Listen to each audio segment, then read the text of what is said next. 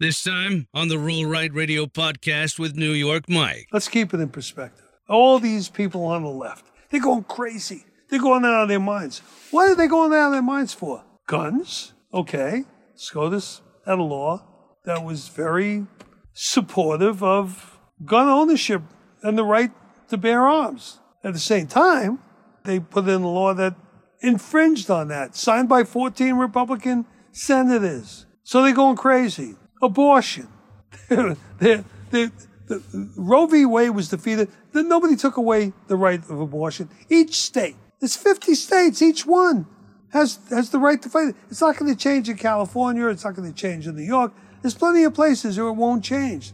Or it will change in a reasonable way. You're going nuts. And then because I'm allowed to pray, if I choose, they're going nuts.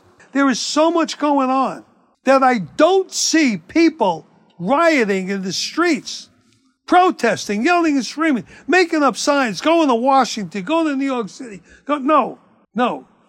Abortion, praying, maybe a little gun, gun laws, and what they're what they're going crazy about is abortion. Well, get out there and vote, see what your state comes up with, because now you don't like the Supreme Court.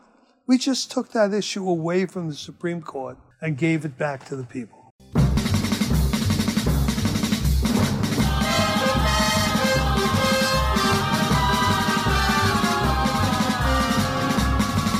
He wears black denim trousers and motorcycle boots and a black leather jacket with his name on the back. He does a patriotic podcast called Roll Right Radio.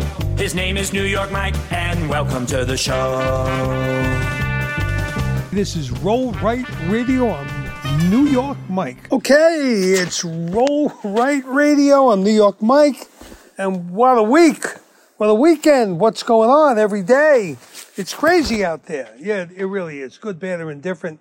Um, and and I'm, I'm going to get to a listen. You, you, you, you've got to talk about SCOTUS. You've got to talk about the Supreme Court. We will. You got to talk about all the things that have, have gone on. And there's just there is just so much that is is so important. I mean, we could talk about guns, abortion, praying, and then you got the war in Ukraine, you got recession, you got gas, you got okay, and then you got the whole thing with abortion and Supreme Court Justice Clarence Thomas. And we are going to talk about all this and more. The military. There's so much more. I've got to talk about the January 6th hearings. The J6 hearings, Tuesday morning is the morning that I do my podcast. And I've done the podcast for years down at Excalibur Cigar and Scotch Lounge, uh, one of my favorite places. I could do a little segment just on that, but Tuesday morning. And for a lot of different reasons, I, I wasn't leaving the house today until maybe 10 or 11. I have things to do.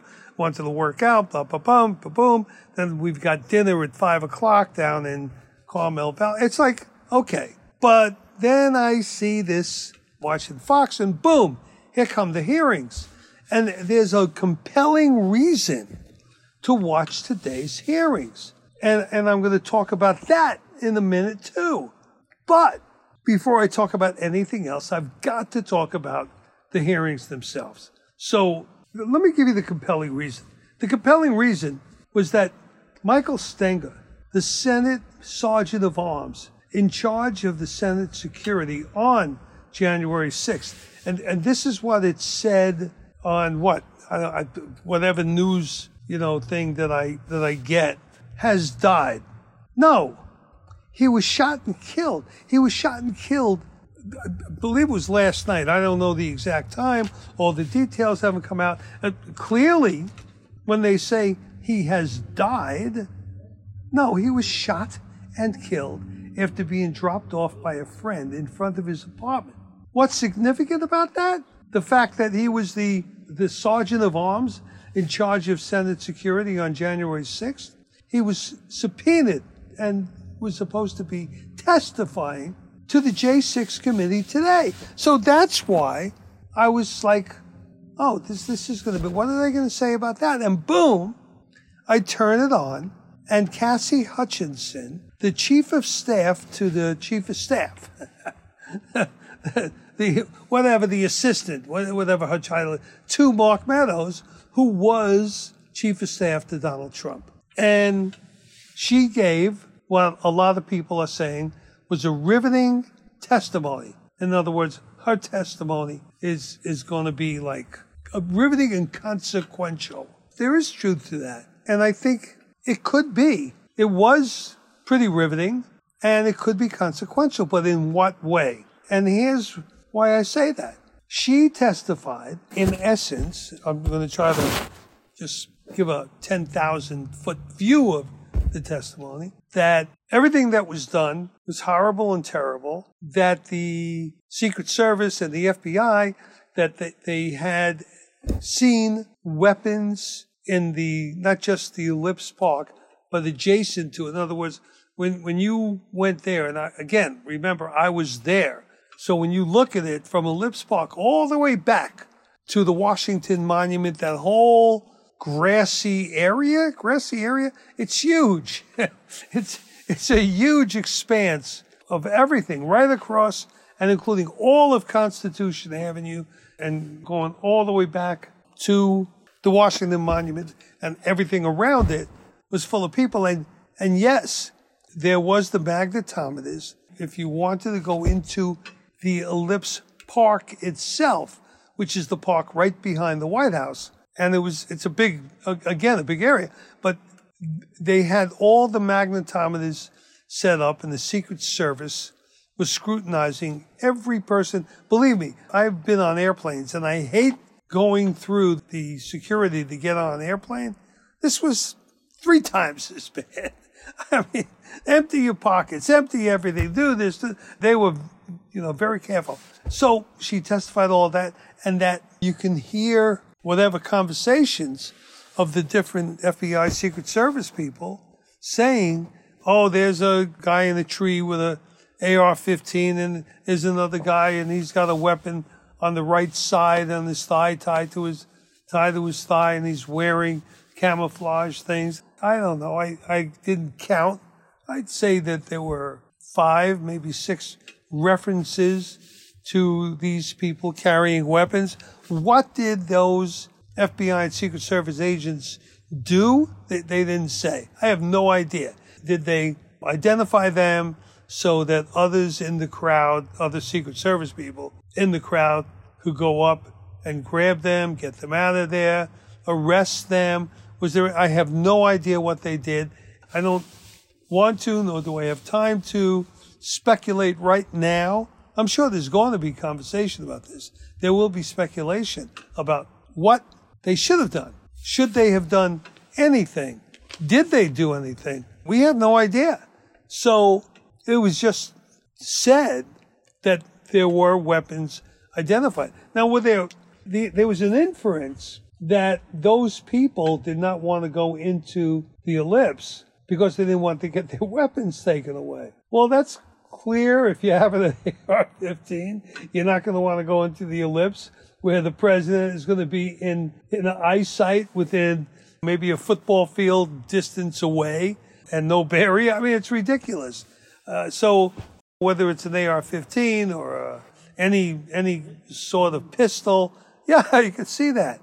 What were the other weapons? Well, mine was about a three, three and a half inch Harley Davidson little penknife, little knife that I keep in my pocket. Now, I decided to go through not thinking they were going to have this kind of scrutiny. It just, I, it just didn't occur to me. Of course, it also didn't occur to me when I got there that this incredible sardine type of situation we were in crowd didn't have any medical, police, fire, or anything else there.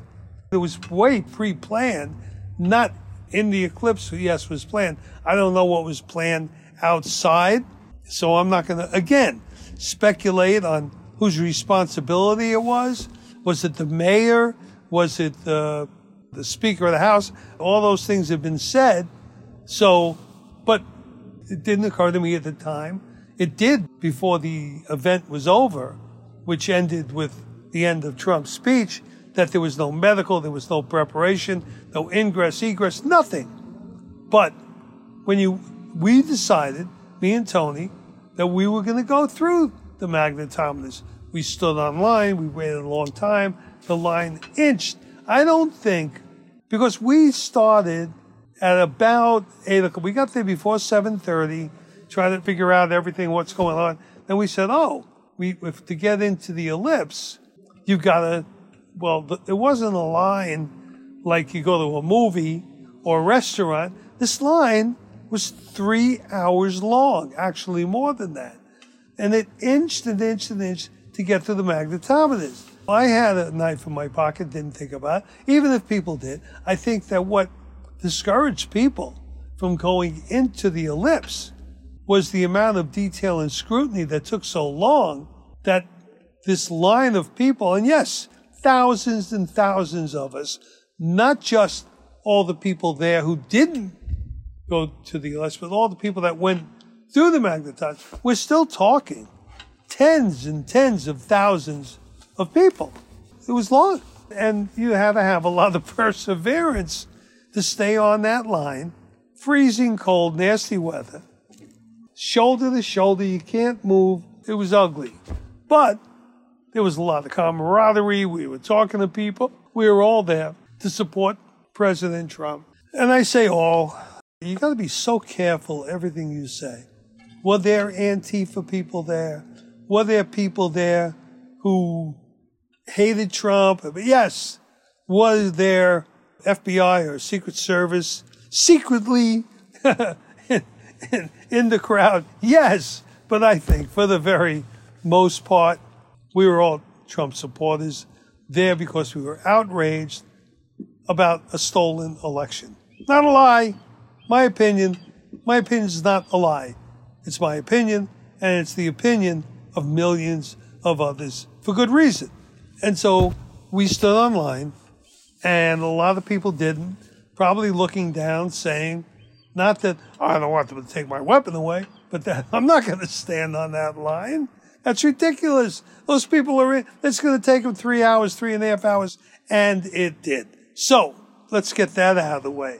So I get to the magnetometers, me and Tony, and I'm going to walk in. I've, I always carry a small pocket knife that I always need, whether it's because I'm riding a motorcycle, opening pet, whatever it is.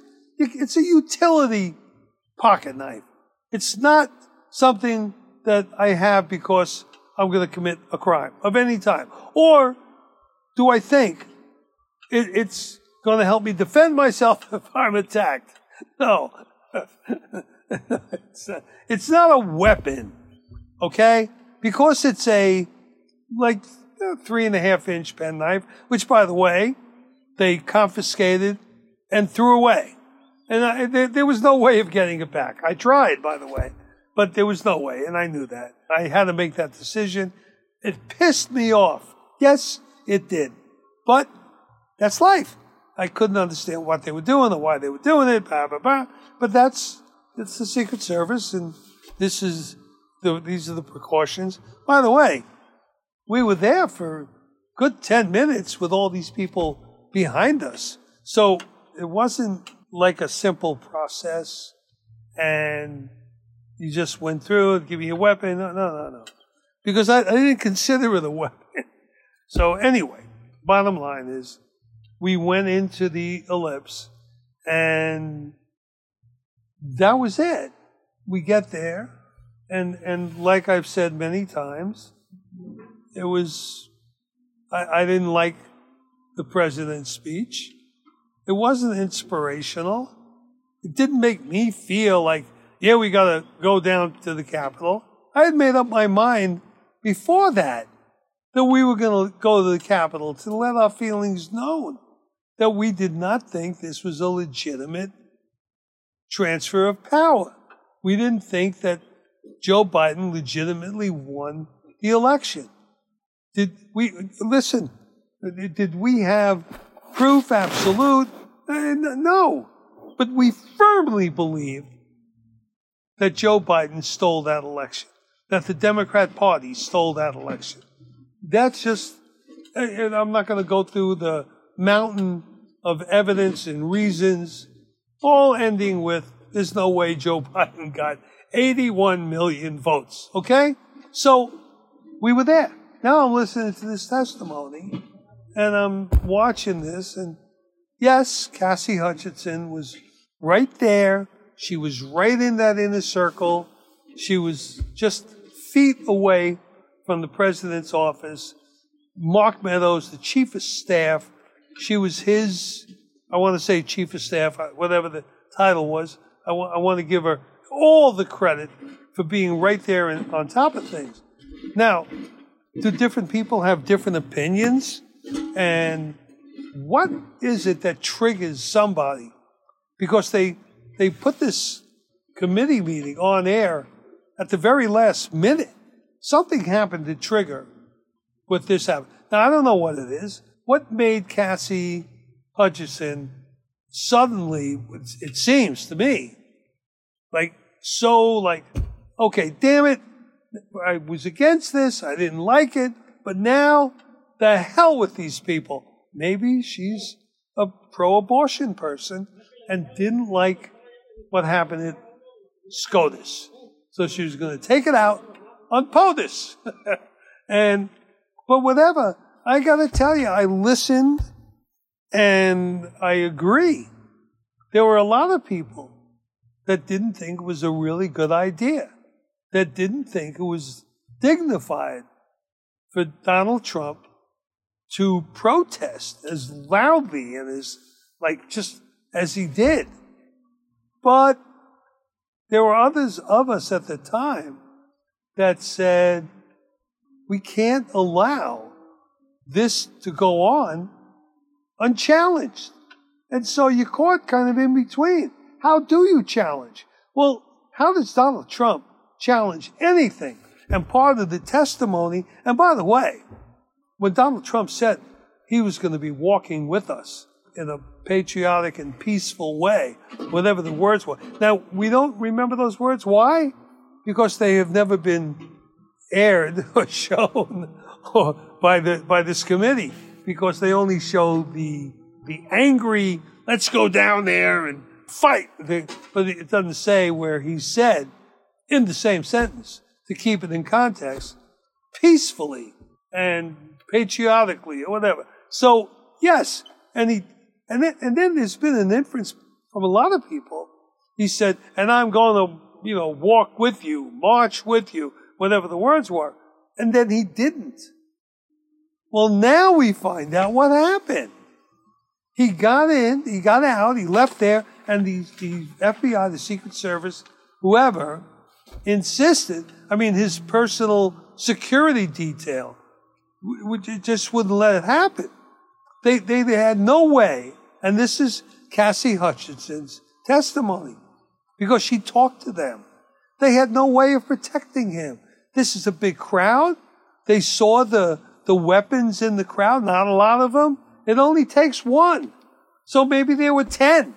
You know, I heard five or six in a testimony. But, you know, it takes one. There could have been a few more.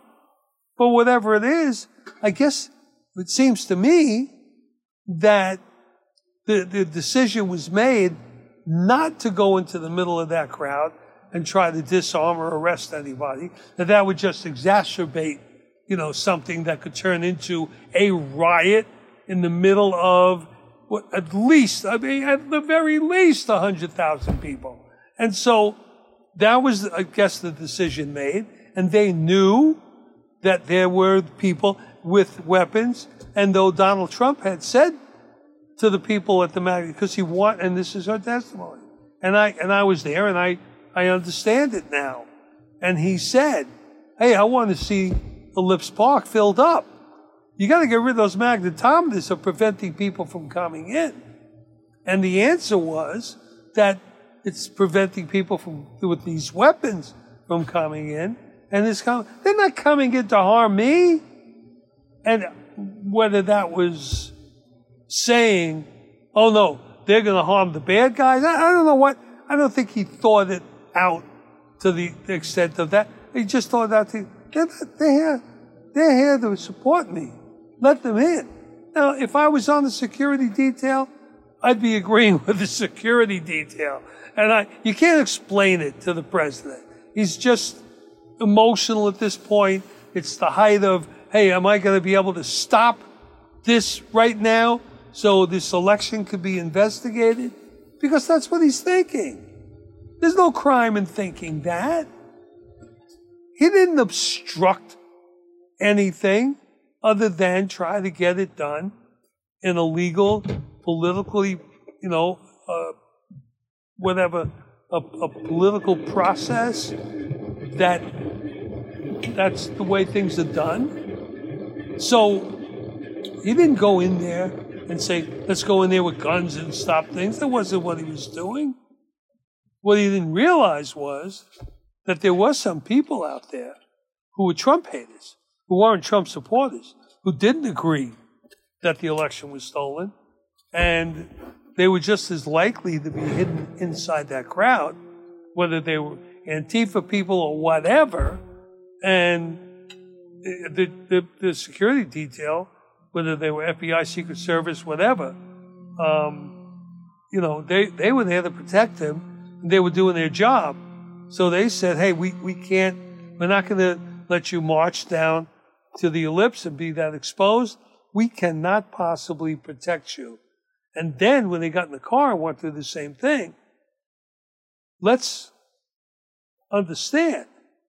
Now a little bit of time has gone by, and there's there's news coming back to those same people where he's in the car, the beast, the car, the presidential limo, and that they're hearing, hey, there's people are breaking in, there's no perimeter, there, there's not enough Capitol Police to do it, blah, blah.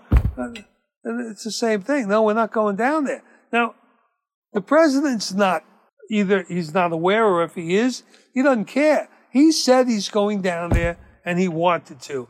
And we, I never knew why he didn't. And there was always the inference of, yeah, he said that, but he wasn't going to go down there with the, with the people. And now we know he wanted to. He tried. He tried so hard that when he was in the car the FBI said, no, we're going back to the White House, he actually grabbed the steering wheel and tried to turn it around. yeah, is it proper? Is it right? You can condemn it all you want. That's my kind of guy. That's a Teddy Roosevelt kind of guy. By the way, I, I can also see Lyndon Johnson doing that. There's a lot of people who've been president of this country who are strong and tough. Not, not all that I agree with. I couldn't stomach Lyndon Johnson. But that's how I, I could see those things happening. Were they ever exposed in a, in a hearing seen by millions of people? Nope. Not, not unless it was a, a Republican. Probably some of the things that Nixon did of that type, of that ilk. Bad idea. That was not cool. Yeah. That's what people like, some people like Teddy Roosevelt kind of people do. So this is what the testimony is. That there were some people that said, no, we can't do this. Some people said, hey, I don't like this, but it's okay. And some people that said, yeah, let's push the envelope. And it, it, the point is that Trump was honest and sincere. He believed the election was stolen. He acted on that belief and did everything he could within the limits of the law. And, and if in his private moments he tried to do things that made no sense, well, that's okay. He didn't try to do anything illegal. Okay, he grabbed the steering wheel. It shows the sincerity of, of his belief in the, in the things that he said, that he was going to walk with everybody, that he was going to go down there with everybody. And so he just gained a little bit more respect from, from me, and I hope people like me. No, I, I, I don't think it was a good idea. I don't think the whole thing was handled as well as it could have been or should have been. I, I, I agree with all that. But I didn't know, being at Ellipse Park, what was going on down at the Capitol. I knew that there were things going on that were wrong because my buddy Mike Warnock and um, and Barr were telling me because they they were right there. They retired cops. They saw the scene, and they, and they and they said, "Don't don't come here." When I got a call from Christian Walters from Milwaukee at what two or two thirty in the afternoon, knowing that I know a lot of people and I, I have a little influence, Mike, do what you can to stop that. I didn't know what he was talking. I didn't know the extent. We had heard there was a rumor that that there was a shooter in in the Capitol, and clearly you didn't want to go down there when that was going on and being put on notice by my friends that it was a cluster and you don't want to be part of this, and I wasn't. But we didn't know the extent to which it was going on, and I'm not saying neither did Donald Trump. I did not say that. But I didn't find out till I got back to my hotel room that night and turned on Fox News and saw what was going on. I said, oh my God, that is disgusting.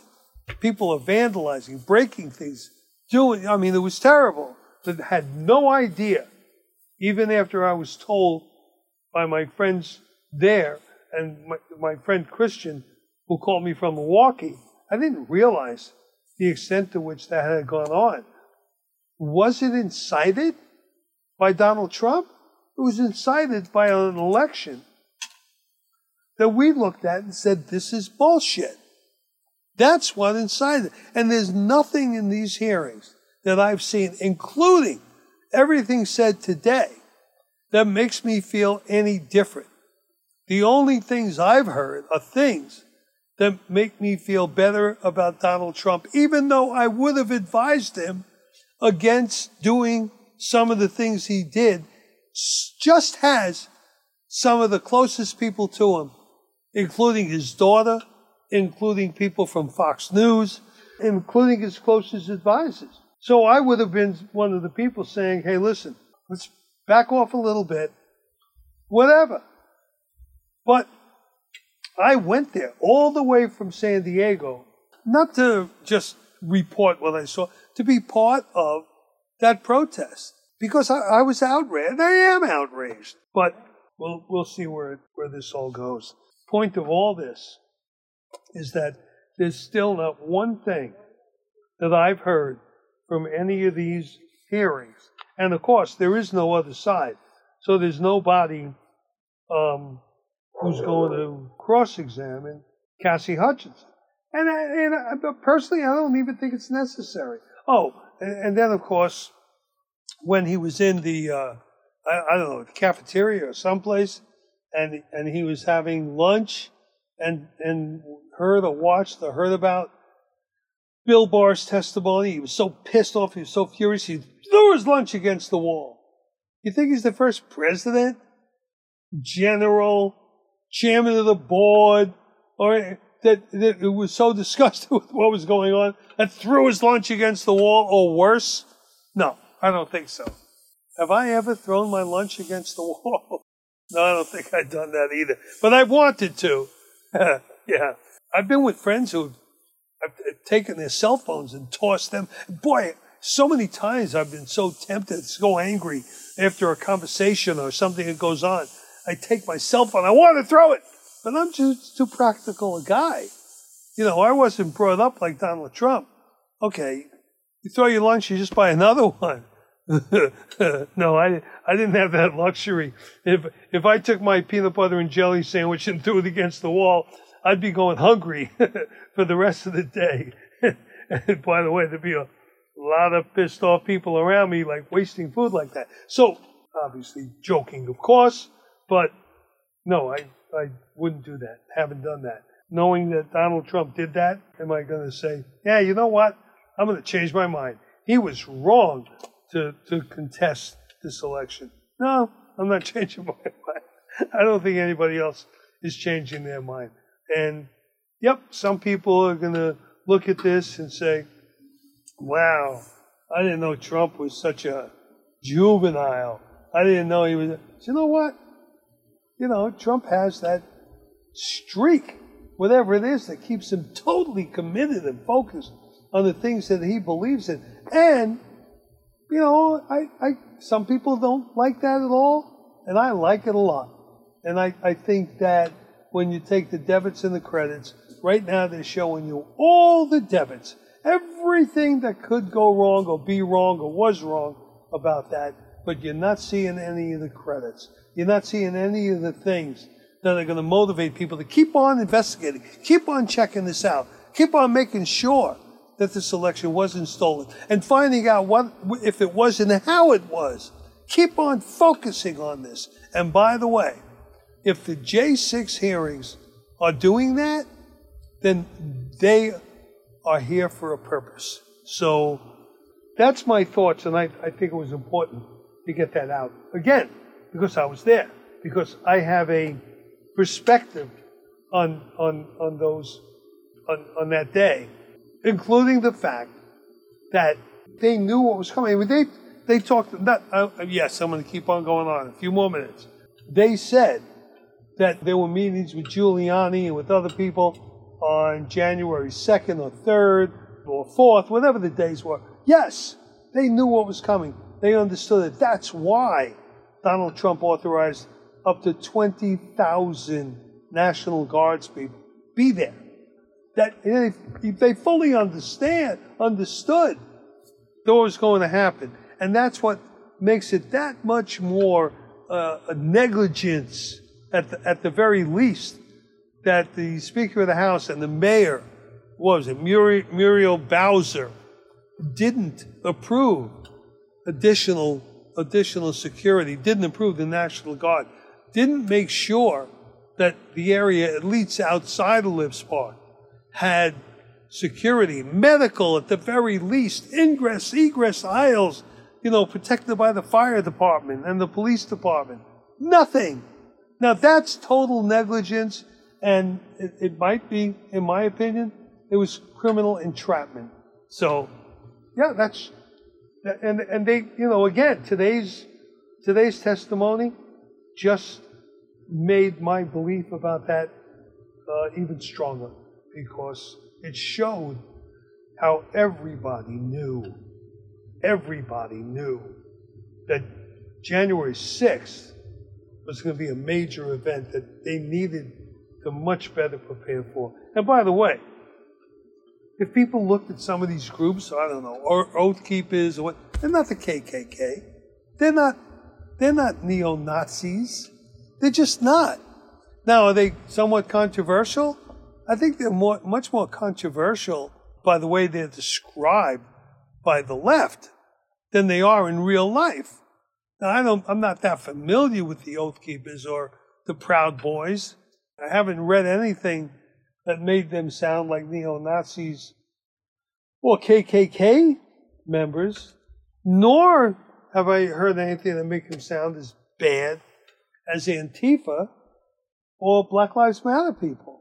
So they're a group of people, and if um, if any of these groups are legitimate to use in one way or another, then these groups are until they commit a crime. Now, did some of them go in there and damage our property? Yes.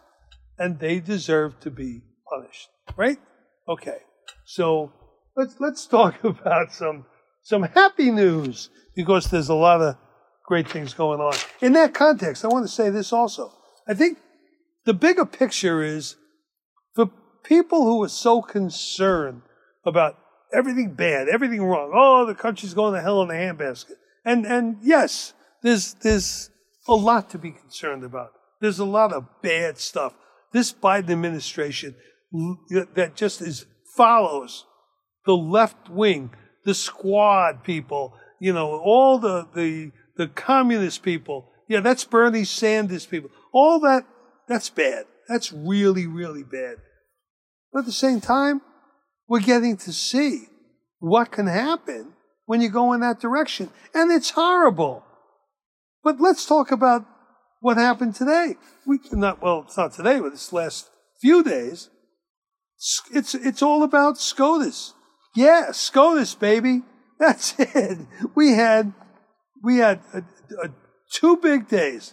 First, they struck down the New York gun laws that that forced a citizen to prove he or she had real need for a permit to carry um, a weapon of any kind. And I'm not sure if that's concealed or fully exposed. This is a big win for gun gun rights advocates. And and you know, I, I, I for some reason it just triggers a thought about people coming here for asylum. If you need a gun, you had to prove it and really prove it Be, before you even got to fill out an application. You had to show that you really were threatened, that you had a need. I, I kind of look at that in the same way. People come here looking for asylum. They're, oh yeah, come on in and we'll give you a court date in, in, in a year and a half or two years.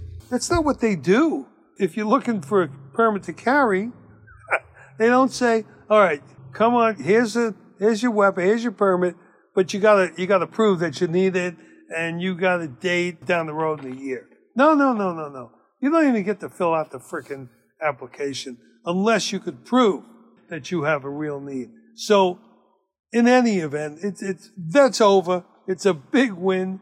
Second Amendment advocates, freedom loving Americans. But then the next day, Congress, with the help of 14 Republican senators, passed a bill that infringes the rights of a citizen to obtain a weapon. I, I listen. You got to take the bad with the good.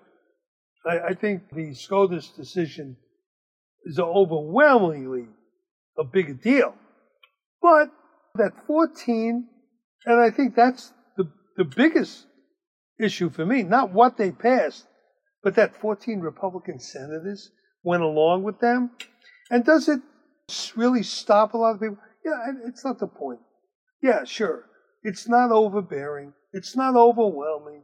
But the principle that the government will not infringe on the right to keep and bear arms is a principle that must be protected 100%. The slightest erosion can lead to real infringement. That's the way they do it. That's what we keep on saying the camel's nose under the tent. Pretty soon, you're in the tent that you're sharing with a camel. That's just the way it is. And that's not going to take too long before you're out and the camel's in, baby. I mean, consider that the Second Amendment, it's about the need for the citizen to protect themselves from the government, to be able to form militias, which are citizen military, military, which is how we won the revolution. It's also how we stay free. It's the real power to the people. Yeah, that that militia, those are, that's you and me. That's us. That's us. The fact that, you know, we have these arms and, and, and that we can form that militia anytime it's needed at a moment's notice. Here comes Paul Revere. The British are coming. The British are coming. But we don't know what form that next Paul Revere's ride is going to take to warn us so, what do we do? What do we do to protect ourselves? Well, first thing we better have are those weapons. Then we can form militias. And that's ex- exactly what the Constitution says. And there's a really good reason for that. So, thank you to everyone who has a weapon, who's disciplined and well trained in how to use that weapon, and, that, and, and make sure that that weapon is ready to be used anytime. Yes, I know. People go, oh, it's for hunting or it's for protecting yourself against criminals. And yes, it's true. But that's not what the Second Amendment is about. It's about at any time a government can step up and take over your life, can become a, a dictatorship that it's just overwhelming. Is that what's going on? I, honestly, I'm concerned about that, and I think we should be. But I no, I, I don't think that that's around the corner. Maybe down the block, and, and we need to be aware of it, and and we need to understand that that could happen. Totalitarianism. That's what we nearly we really need to be afraid of. Okay, And we've seen evidence of it uh, from time to time. We, we have. Uh, I'm going to talk about that in a minute or two as well. But what's happening right well, I guess I, I do need to rethink that a little bit. because in some place, some places it's happening. So I, I think that one of the other things that should be very disturbing, you have to remember this country was set up co-equal branches of government: the executive branch, the Senate, the Congress, that branch, and the judicial branch. So if you're going to give legitimacy to the government, and you're going to say, well, one of the things that this this committee seems to be inferring, no, they're not inferring, they're they're they're not implying, they're they're stating, is that the president at the time, Donald Trump, tried to stop the orderly transfer, the legitimacy, the very legitimacy of the presidency by interfering or trying to prevent the peaceful transfer after a an election. So, no, I don't agree with that. The, the evidence of that is that there was a peaceful transfer. Was it all peaceful? No, I mean, it was peaceful all the way through. If you want to call the, the people who, like me, who protested, yeah, I mean, we protested. But we didn't burn down buildings. We didn't shoot people. We didn't, we didn't commit criminal acts to stop the transfer. We protested. There were a handful of people that got carried away. And if you want to call it riots, I don't think it rose to the level of riots at the Capitol. It rose to the level of there was damage. It was criminal, no question about it. But it wasn't a total riot. It, it was there was some violence, and again, those people committing violence need to be punished, and we all feel the same way about that. Maybe I feel that same way, but I um, feel badly for the people that got carried away. And the other side is like, yeah, put them away, which is what they've done. They they put them in dungeons. They've imprisoned them. There's no due process for so many of those people. They may be guilty, but they're entitled to due process, and many, many of them haven't gotten that. So, if you're going to challenge the legitimacy because you do not like a decision by the Supreme Court, so you challenge the total legitimacy of the court, that's no different than calling the election stolen, except it's much worse because it declares SCOTUS, the Supreme Court of the United States, irrelevant because they don't agree.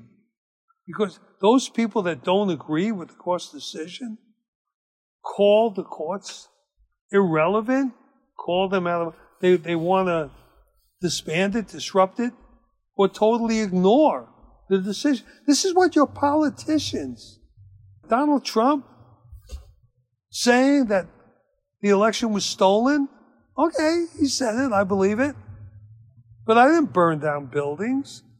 We're sitting here calling Joe Biden the president an idiot, a total feckless moron, but he's the president.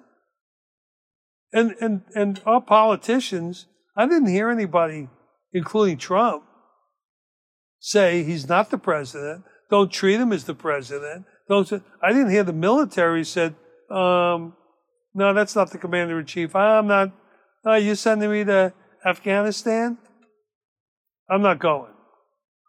We're in Afghanistan. We're going to leave behind all the 80, 85 billion dollars worth of weapons. No, I'm not doing that. Uh, you want me to guard the perimeter at Kandahar? No, I'm not. Which, by the way, would have saved 13 American lives had they said that. But nope. They said, we're in the military. That's the commander in chief. We're going to follow the chain of command, listen to orders. And if we get killed in the process, we're serving our country. So I, I, I don't know what legitimacy a politician could have calling SCOTUS, the Supreme Court, irrelevant and tell people because we don't agree, it, it's okay to defy the court's ruling. That's that's just crazy, and it's wrong, and we're seeing it. And then we're seeing the contrast to these January 6th hearings when they don't have anything to say about the real riots after George Floyd was murdered. They don't have anything to say about all that. Billions of dollars of property destroyed, lives taken, lives ruined. You remember the, the cops who were blinded by those people? I mean, come on. This is horrible. There were, what, 20 or 30 deaths and, and, and billions of dollars of damage? That was horrible. And now you see the riots because of a SCOTUS decision? It's horrible.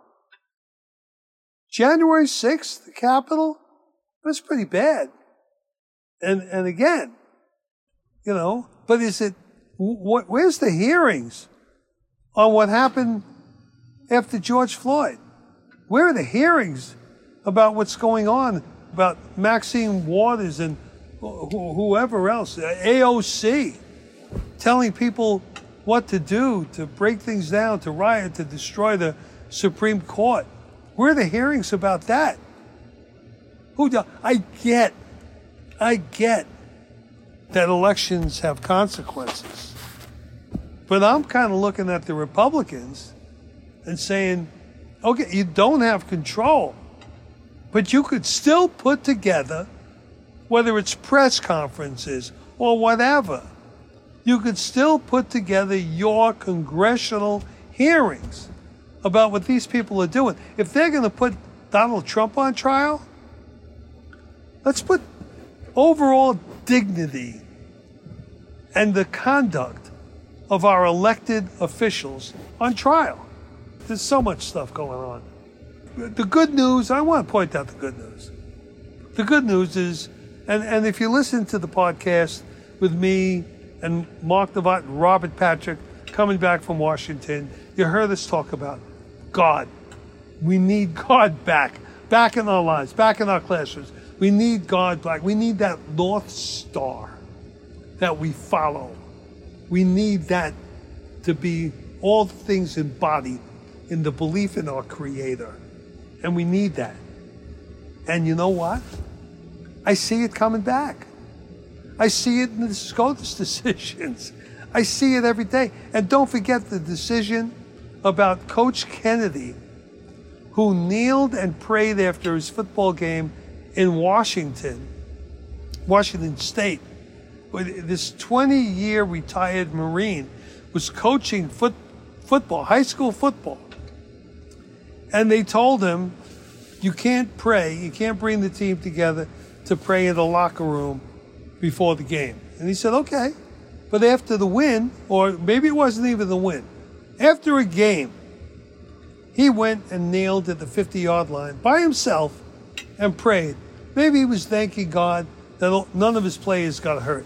Maybe he was thanking God for a victory. Maybe he was thanking God for they lost, but with dignity and, and, and, and character intact.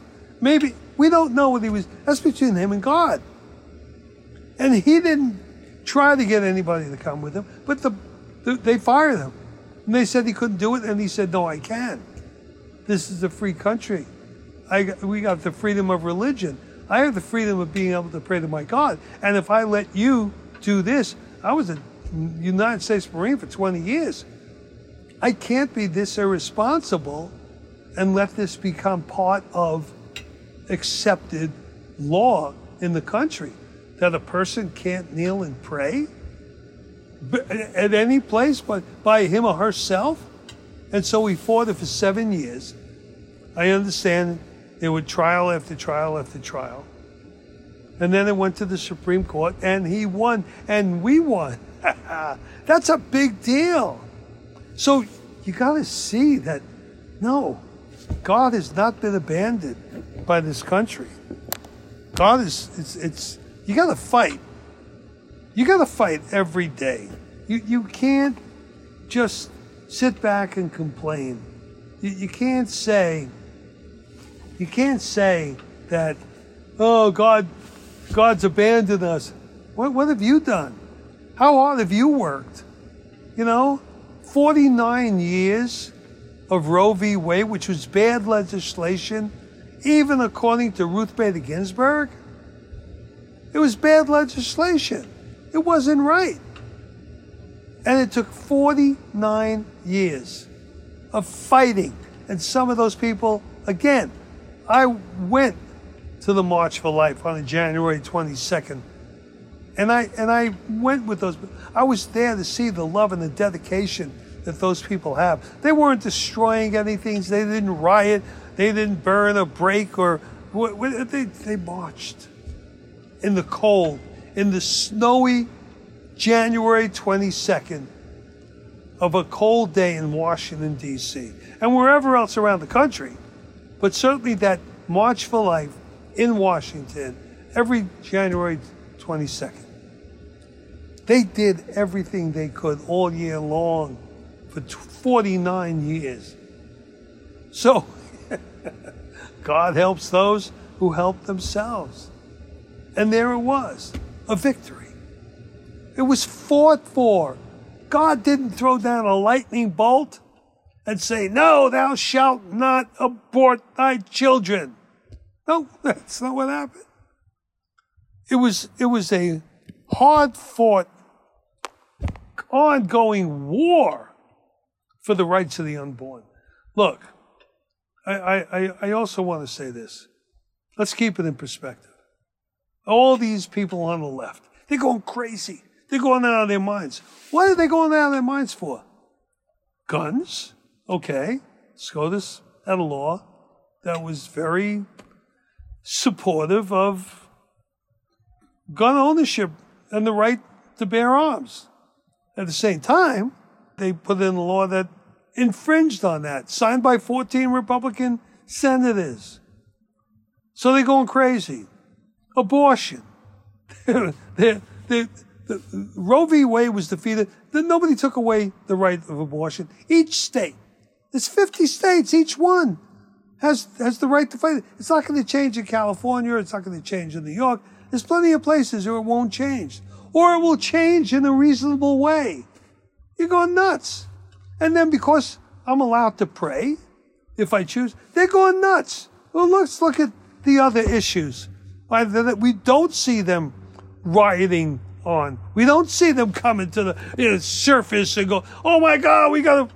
But let's look at those issues. How about the war in Ukraine, which can easily become World War III? Are you having any concern? What about this recession that's quickly, quickly turning into a depression? $5 gas, 6% mortgage rates, no batteries or chips. I was talking to a friend of mine the other day.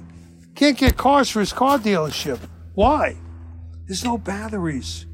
There's no chips to make the cars that run the computers that drive these cars. Okay? How about crime? From murder to shoplifting. The murder rate. You know, they, they talk about all these, you know, these big events, and, and they're terrible. Whether it was Buffalo or, or Uvalde, so, you know, but what about every single week? in every one of these big cities. It's horrible. It's, it's, it's everywhere. It's every, it's almost every day. And we're talking about thousands of them. And by the way, I'm not one of these pro life pilgrims. I haven't battled every day I'm pro life, but I would not make abortion illegal either. I'd restrict it, I'd do a lot of things. But if you talk to any of us.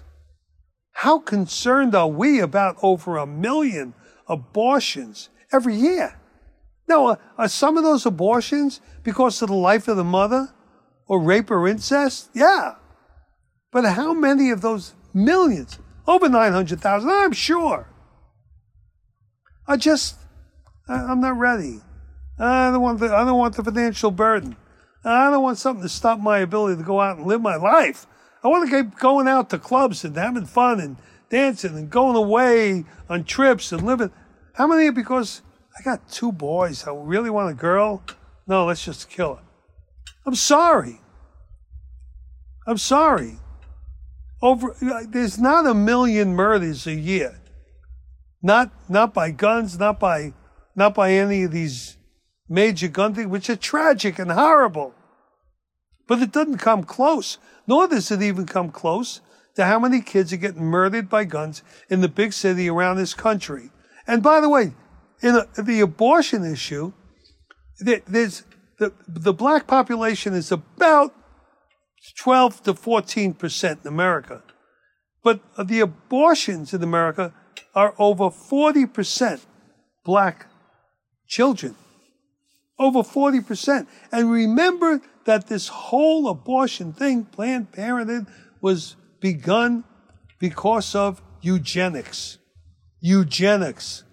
The, the, the ability to suppress or destroy or control the, the, the growth of a whole segment of society. In America, it was to eliminate the blacks in America. That's where it came from. I've talked about it before. Check it out, look it up, do what you want to do. And they're succeeding. Over 40% of abortions are performed on black children. So, what percentage of these kids, mostly kids, okay, uh, up to in their 20s, whatever, doesn't matter. What percentage are black? What's that number? 60, 70, 80? It's up there. So, is, is this something that needs to be talked about and focused on? We're talking about black death in, in, in, in cities and it hit me when Gianno Caldwell, one of the one of the contributors to Fox News, this black kid from from Chicago, his brother, his twelve, his eighteen year old brother, was shot and killed the other day. Shot and killed, eighteen year old brother, trying to figure out which college he wanted to go to. Shot and killed, and Gianno Caldwell is calling to uncuff the police, not just refund them, give them back the money, uncuff them, let them do their job. What about the fentanyl? How many people are dying of OD? Over 100,000 a year. What are we doing about the border? There is so much going on that I don't see people rioting in the streets, protesting, yelling and screaming, making up signs, going to Washington, going to New York City. No. No. Abortion, praying, maybe a little gun, gun laws, which, by the way, you get one that gives you the right and one that takes some away. But they'll riot and break things down and go, but not for all the other things I talked about, including the supply chain, the, the, the homeless, electricity blackouts when they're eliminating fossil fuel. I mean, there's so much to be concerned about. And what they're, what they're going crazy about is abortion. Well, get out there and vote, see what your state comes up with, because now you don't like the Supreme Court. We just took that issue away from the Supreme Court and gave it back to the people. Do I think things are getting better? I do. Do I think things will get better? Do I think they'll get better? I do. And, and I see evidence of it every single day. Is there some irreparable damage that won't get fixed? I thought that and I don't now. We'll fix it. We'll get there.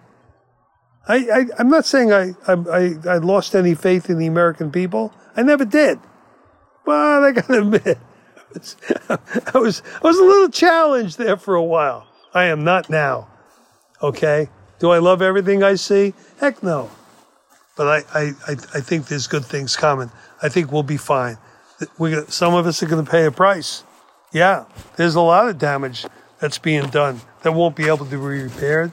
Because there are a lot of people whose lives are lost. I talked about those 13, 13 service members, Marines, the Navy, Army, killed in, in at Kandahar. It wasn't, it shouldn't have happened. So there's damage that will not be repaired. But this country will, this country will survive and, and this country will thrive sooner or later. It might take a few years. We're going to get over the big interest rates. We're going to get back down from $5 gas. We will be energy independent again. And we will move on to renewables at some time in the future. Yeah, 2050 or whatever. I'm New York Mike. Thanks for listening. Thanks for being there. Roll Right Radio, Rolling Right. Hey, I know I got a lot of motorcycle things to talk about and I haven't, and I'm going to. I'm going to. I promise. I promise me, because that's what I really love to talk about. But you got to talk about these other things so we understand a different perspective than the one you're going to see every day. But you're going to hear it on Roll Right Radio. I'm New York Mike. I'm out. Thanks for listening to the Roll Right Radio podcast. Listen, follow, and subscribe on Apple Podcasts, Spotify, or wherever you listen to podcasts.